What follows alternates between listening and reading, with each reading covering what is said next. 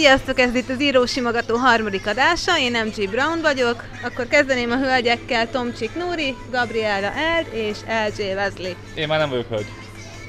Ő már nem hölgy. Ez egy hölgy koszorúba. Most az Urban Fantasyról fogunk beszélni, és ennek kapcsán mondanék pár szót a könyvemről, Kavargó Rózsa Szérmokról, ami ő itt. Hát ennek a könyvnek a főszereplője egy ír lány, a tipikus sztereotíp ír kinézettel, zöld szemmel, vörös haja, világos bőrrel, és Írországban is játszódik a regény.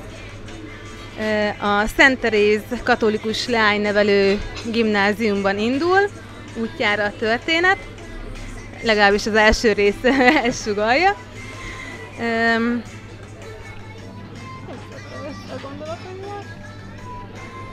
A sztorit, hogy nagy vonalakban. Hát, ja. Csak úgy az elején, mint a fűszövegben. Um, ez a, ez a, a főszereplőmet Ketrinnek hívják, és hát ő egy ilyen igazi könyvmoly per loser az iskolájában, mert hát egy zseninek mondanám, vagy inkább strébernek, mindent ő tud, mindig iskola első, és pont ezért mindenki utálja. Úgyhogy előszeretettel húzza el a csíkot a suliból, hogy ne legyen a hát, osztály és iskola társainak a közelében, és hogy, hogy nem, egyszer egy napon találkozik a parkban egy ö, igazi gőgös, beképzelt ö, fejjel, aki előadja magát. Mr. Tökéletesnek, de hát nagyon nem tökéletes az uraság, mint az majd ki fog derülni, és lényegében ebből kezdődik az egész bonyodalom. Most nem spoilereznék, szóval nem, nem mondom tovább, hogy ki meg, ki, kivel találkozik még meg, hogy meg mint. Annyit még említen, megemlítenék erről, hogy ennek a világnak az alapja az, hogy boszorkányok és angyalok vannak benne. Az én világ felépítésemben a boszorkányok egy kicsit megegyeznek a bibliai nefilmekkel, talán ezt így mondhatom, tehát az, az embereknek és a, az angyaloknak a, a leszármazottai. És mindenféleképpen arra akartam törekedni, hogy ne legyenek tökéletes karakterek. Tehát vannak ugye boszorkányüldözők, akik akik ugye az én szemszögemből, vagyis hát a narrált hölgynek a szemszögéből gonoszak, meg, meg bántják őket, de hát azért ennek oka is van, hogy ők ezt megteszik. Tehát mindig két oldala van az éremnek. Hát lényegében, lényegében ez, tehát erre törekedtem, hogy ne, ne ez a tipikus jók vs rosszak fantazi legyen, hanem, hanem emberi. Tehát mindenkinek legyen jó és, és rossz oldala is. Feltétlenül egyből Karl Dózsi filmokkal kezdik, hanem akkor az Urban Fantasyval. Mert bár a múltkor azt mondtam, ugye, hogy én nem szoktam nézni azt, hogy melyik fantazi, milyen fantazi, azt kivételesen tudom, hogy én már olvastam Urban Fantasy-t, mert, mert azt úgy reklámozták azt a könyvet éppen. úgy, és ennek köszönhetően azért nem volt uh, idegen számomra az, ami a kavargó, kavargó rózsaszírmokban volt. Ugye a legtöbb fantasyban mindenféle kitalált világok vannak, semmi köze a, gyakorlatilag a mi saját kis világunkhoz. Ebben a szempontból egyébként nem csak a kavargó rózsaszírmok, hanem icike-picikét, de még a Jordan is, ben is van némi urban fantasy. Hát, szóval ennek köszönhetően az nem hatott meglepetésként, hogy a konkrétan a mi világunkban van beépítve egy ö, fantasy szál.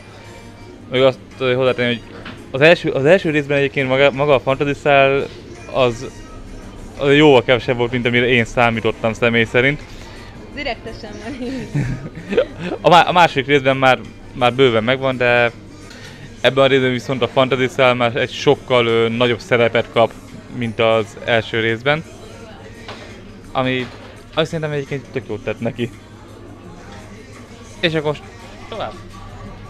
Én azt akarom kérdezni, elsősorban kérdésem lenne, mert még nem sok Urban fantasy olvastam, hogy mi vezetett oda, hogy végül is egy urban fantasy írna, egy uh, dark vagy heroikus fantazit, vagy mi miatt ragadtak ők tulajdonképpen a mi világunkba?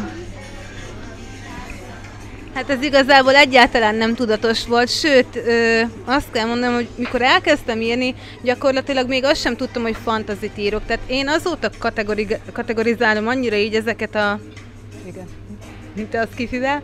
Azóta kategorizálom így ö, a könyveket, vagy a stílusokat, műfajokat, amióta írok. Tehát olvasóként, és ugye akkor még csak olvasó szinten mozogtam, annyira nem is nagyon jó, van benne mondjuk varázslat, vagy ilyesmi, de én azt így nem dolgoztam fel, mondjuk a Harry Potter, amit imádtam, meg amin felnőttem, hogy az, az egy fantazi.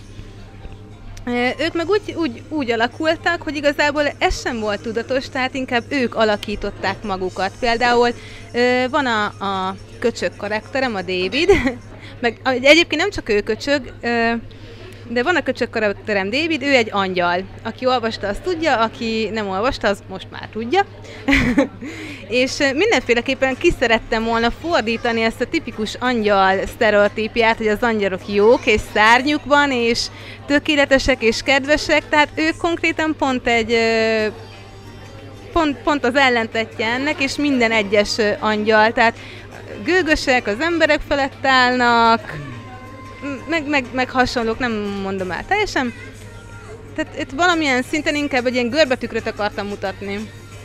Valamikor a kezdetek kezdetén, aztán így lett. Akkor ugye el vannak cseszve.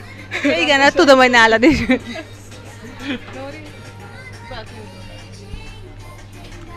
Um, hát én most tartok a könyvnek úgy a kétharmadánál, és uh, Nekem, ami urban fantasy volt, ugye mondtam, hogy én nem nagyon olvastam fantazit, mert nekem teljesen más, tehát én ilyen kalandregényes voltam mindig.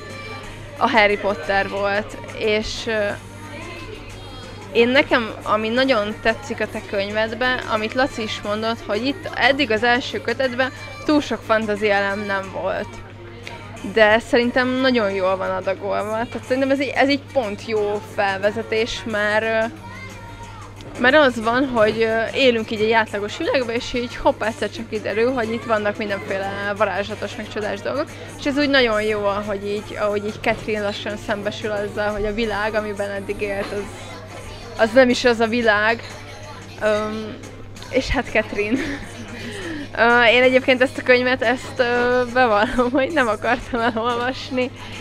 Um, amikor te írtál, hogy Harry, és hogy ír, és és írfősök, akkor pont Gabinak mondtam, hogy én ültünk Egerbe, és mondtam neki, hogy hát írt nekem a hajni, hogy kéne neki egy a könyvemből, és mondtam, hogy hát így úgy érzem, hogy cserélnem kéne, de hát így utána olvastam a kavargórós a szírmoknak, és ez egy ilyen erotikus fantazi.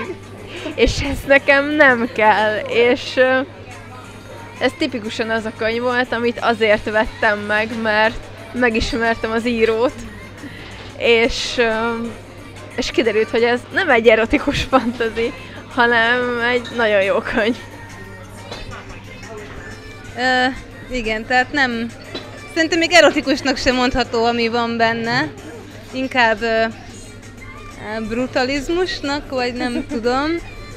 Tehát nem, nem akarok uh, megint nem akarok spoilerezni, na mindegy, az a lényeg, hogy a kislány nagyon rossz döntéseket hoz, mert egy igazi balfék egyébként, de ez is fontos volt nekem, hogy tehát ne egy olyan karakterrel dolgozzak, aki, aki már maga tökély, hanem mondjuk ki egy nyomorék, és, és úgy lépkedjen előre, meg nyilván közben vissza is fog csúszni, mert szerintem ez az életben is így van, tehát ez, ez nem egy ilyen egyenes vonalú mozgás. Egyébként ez volt, ami, ami nagyon tetszik eddig, ameddig olvastam, és amik már így az előző két adásban is felmerültek, hogy, hogy életszagú. Hát nem arról van szó, hogy, hogy van egy lány, aki mindig jó döntéseket hoz, és, és mindenen keresztül megy, hanem igenis nagyon-nagyon sokat bénázik és uh, rettentően esetlen, és pont ettől nagyon szerethető, tehát nagyon könnyű vele azonosulni, mert igen, lehet, hogy én is hasonló döntéseket hoztam volna, és én is ide jutottam volna. Nekem még urban fantasy kérdésem lenne, hogy ugye itt és most játszódik a történet, és te használod azokat az elemeket, amiket mondjuk így fel tud mutatni a mostani társadalom, tehát nagy Isten, az egyik karakter előrántja a telefonját, és akkor most azonnal segítséget hívunk, nem úgy, mint egy fantasyba, hogy majd küldünk nekik egy sasmadarat, amire a lábára van kötözve az üzenet, vagy ilyesmi. Tehát ők élnek azokkal a kor adta lehetőségekkel, amikkel sok regény nem szokott élni, hiába, hogy itt és most játszódik. Hát határozottan élnek, akár a szóhasználatban is, tehát mindenféleképpen törekedtem arra, hogy ez egy olyan regény legyen, ahol ha úgy van, kimondják, ha úgy van, megteszik, hogyha úgy van, az úgy van. És hát Laci ugye már szerintem az első részben nem nagyon egy kis SMS-ezést jelenik meg talán, de a második részből konkrétan Facebookban, World of Warcraft. World of Warcraftoznak, igen, az, az kellett, kellett, az nagyon nehéz volt, pont Lacival, mert ezt még nem rég írtam azt a, vagy csinosítgattam azt a jelenetet így, így, véglegesre nyomda előtt, és akkor így mondtam Lacinak, hogy jó, oké, hogy én ezt így megírom, de most honnan fogják tudni, mi az, hogy boss, meg mi az, hogy a mobokat, meg mi az, hogy hílelt ki, meg ilyesmi, és akkor így gondolkoztam rajta, hogy így csinálok ilyen ö, lábjegyzetet, és akkor mindegyik szóhoz, ami olyan volt, csináltam, de az oldalnak az ilyen 90% egy ilyen nagy lábjegyzet volt úgy benne a szövegbe, és végül csináltam egy ilyen ö, függeléket, ahol ezeket így ki, leírtam, hogy mi micsoda. Tehát nekem nagyon fontos, hogy ha ebbe a korba játszódik, akkor az tényleg legyen ebbe a korba való. Egy- Egyébként azt mondja, hogy függeléket írt. Azt az ugye mondanám, hogy De ki írta meg? jó, igen, te, te gépelted le, de, i- igen erőteljesen segítettem neki megfogalmazni ezeket. Hogy részeket. fogalmaznád meg azt jól, hogy paladin? hogy mondanád el paladin? Ez, ez egy igen erőteljes kooperáció volt. És egyébként én most jöttem rá, hogy a Harry Potter az nem csak sima egy fantasy, az kvázi egy urban fantasy egyébként. Az, hogy a történet nagy része, a történet nagy része persze a Roxorban van, és az nem a, anya mi világunk, de De a mi világunkban van. a, a, jó, de ugye kicsit uh, arrébb meg minden. De, de igen nagy része játszódik konkrétan abban a világban, amiben mi élünk benne.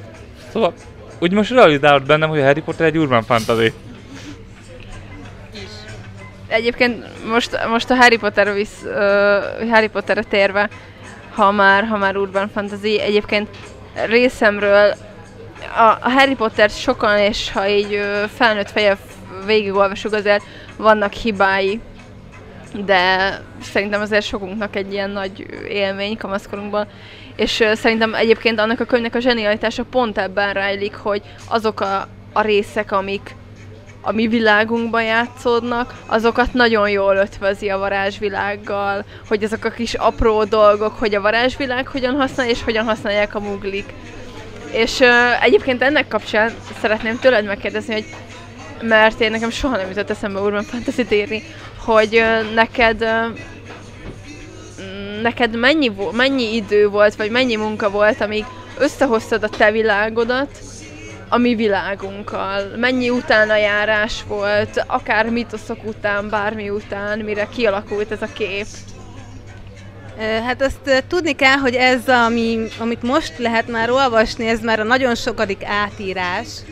Tehát az első verziókban még nagyon sok mítosz volt feldolgozva, kelta, ö, sőt még ilyen norvég, meg svéd, meg hasonló területekről is, amiket utólag így kivettem belőle. Meg kellett ismernem az, azt a világot, amiben ők vannak, és úgy kellett összehozni a, a miénkkel, de amúgy annyira már nem emlékszem, hogy hogy csináltam, mert megmondom őszintén, ez már 19 éves voltam, amikor elkezdtem írni a kavargó rózsaszírmokat, úgyhogy már, már jó pár éve. Most, mostanában, vagy a mostani részekben már inkább a, ugye itt megjelenik benne az arisztokrácia, meg ilyesmi, és az a világ, majd a második részt még nem tudjátok, eljutnak majd ugye Boszorkányvárosba, ami kvázi, mint a Harry Potterben is, tehát ez a megragadt a középkori, majd inkább azt mondom, az ilyen 1700-800-as évek szintjén. És azt, hogy egyeztetni, és azt, hogy Catherine hogy reagálja le ezeket a például, hogy most csúnyán fogom mondani, a nőnek kus van, meg, meg az ehhez hasonló dolgokat. E- ezeknek így utána járogattam, hogy hogy, hogy viselkedik egy arisztokrata hölgy, egy arisztokrata férfi, meg ugye nyilván egy kicsit kiszíneztem, meg kicsavartam, mert amúgy a fantazit azért nagyon jó írni, mert lényegében azt csinálsz benne, amit akarsz. Egyébként ez olyan érdekes most, hogy így igazából két és fél úrban fantazit már olvastam, Gabi a feledik, hogy tényleg ez olyan érdekes, hogy vajon miért van az, hogy mindenki a, a középkor, vagy a, ebbe a 17-18. századi milli, millióbe nyúlik vissza, azért ugye a Gabinál is megvan a kastély, a, fő, főleg így uh, Riónál, az ő, az ő koránál, nálad ugye szintén a Harry Potternél, hogy vajon ez, ez miért van engem, ez tök érdekel, hogy miért olyan izgalmas ez a kor, vagy a múlt. Hát én például ö, ilyen viktoriánus korfüggő vagyok, tehát alapból a, a megjelenés, tehát nem úgy néztek ki az emberek, mint most, hogy igazából ilyen ízléstelenül, hanem tényleg mindenkinek megvolt, a, még a alsóbb társadalmi rétegeknek is volt egyfajta arisztokratikus jellege, vagy nem is tudom. Én ezért írtam a tízesével. Tehát olyan, olyan nem tudom, egy nő megkövetelte magának mondjuk a tiszteletet, akkor is, hogyha egy parasztnő volt, akkor sem lógott ki a feneke, vagy ilyesmi. Már eleve az, vagy ahogy mit tudom hogy beszéltek az emberek egymással. Tehát az a, az a rideg, tá, vagy egy kicsit, nem is rideg, egy kicsit olyan hűvösen, távolságtartóan, nem ez a bratyiskodós, még a szülő, szülő-gyermek kapcsolatban sem volt ez a lepacsizzunk meg, na szaszfater, mizu, vagy ilyesmi, tehát nekem ez mondjuk, ez, ez így tetszik. Egyébként ilyen szempontból tényleg tök jó fantazit írni, mert én nagyon, hát sokszor megkaptam azt, hogy miért nem írok a jelen korról, miért megyek vissza száz évet, és, és ezért tök jó, mert tulajdonképpen a ma, mai korról írsz, de belevéheted azokat a múltbéli elemeket, amiket nagyon-nagyon szeretsz. Akár ha viktoriánus, akár ha mondjuk ókori, akkor teremtesz egy olyan alternatív világot, ami olyan, mint mondjuk az ókori Egyiptom. Öm, ez így benned volt egyébként? Tehát te itt szerettél volna aktuális lenni? És közben meg kicsit úgymond időt utazni is?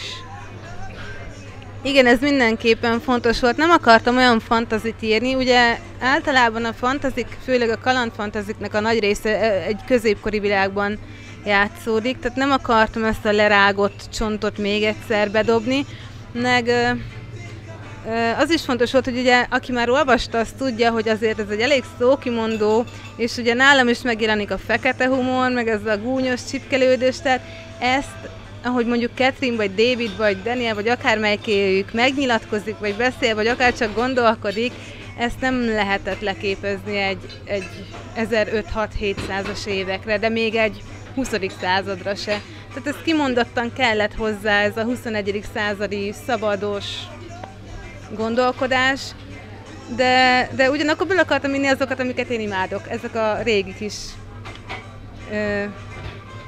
régi koroknak a letűnt eszméi. Azt hiszem, így nagyjából így elmondtam annyit a kavargó rózsaszírmokról, amennyivel még nem spoilereztem, és kiveséztük egy kicsit az Urban Fantasy világát is. Hogyha tetszett, amit láttatok, akkor lájkoljatok minket Facebookon, facebook.com per írósimogató, követhettek minket Instagramon, lájkoljátok a videónkat, Youtube-on, ott is van csatornánk, iratkozzatok fel, és hogyha válaszoltok nekem egy kérdésre, akkor nyerhettek egy ilyen könyvjelzőt, amit mind a négyen dedikálunk. Itt a YouTube videó alatt tudtok nekünk komiban válaszolni. A kérdés pedig az, hogy hogy hívják Catherine édesanyját. Köszönjük, hogy itt voltatok velünk, további szép napot!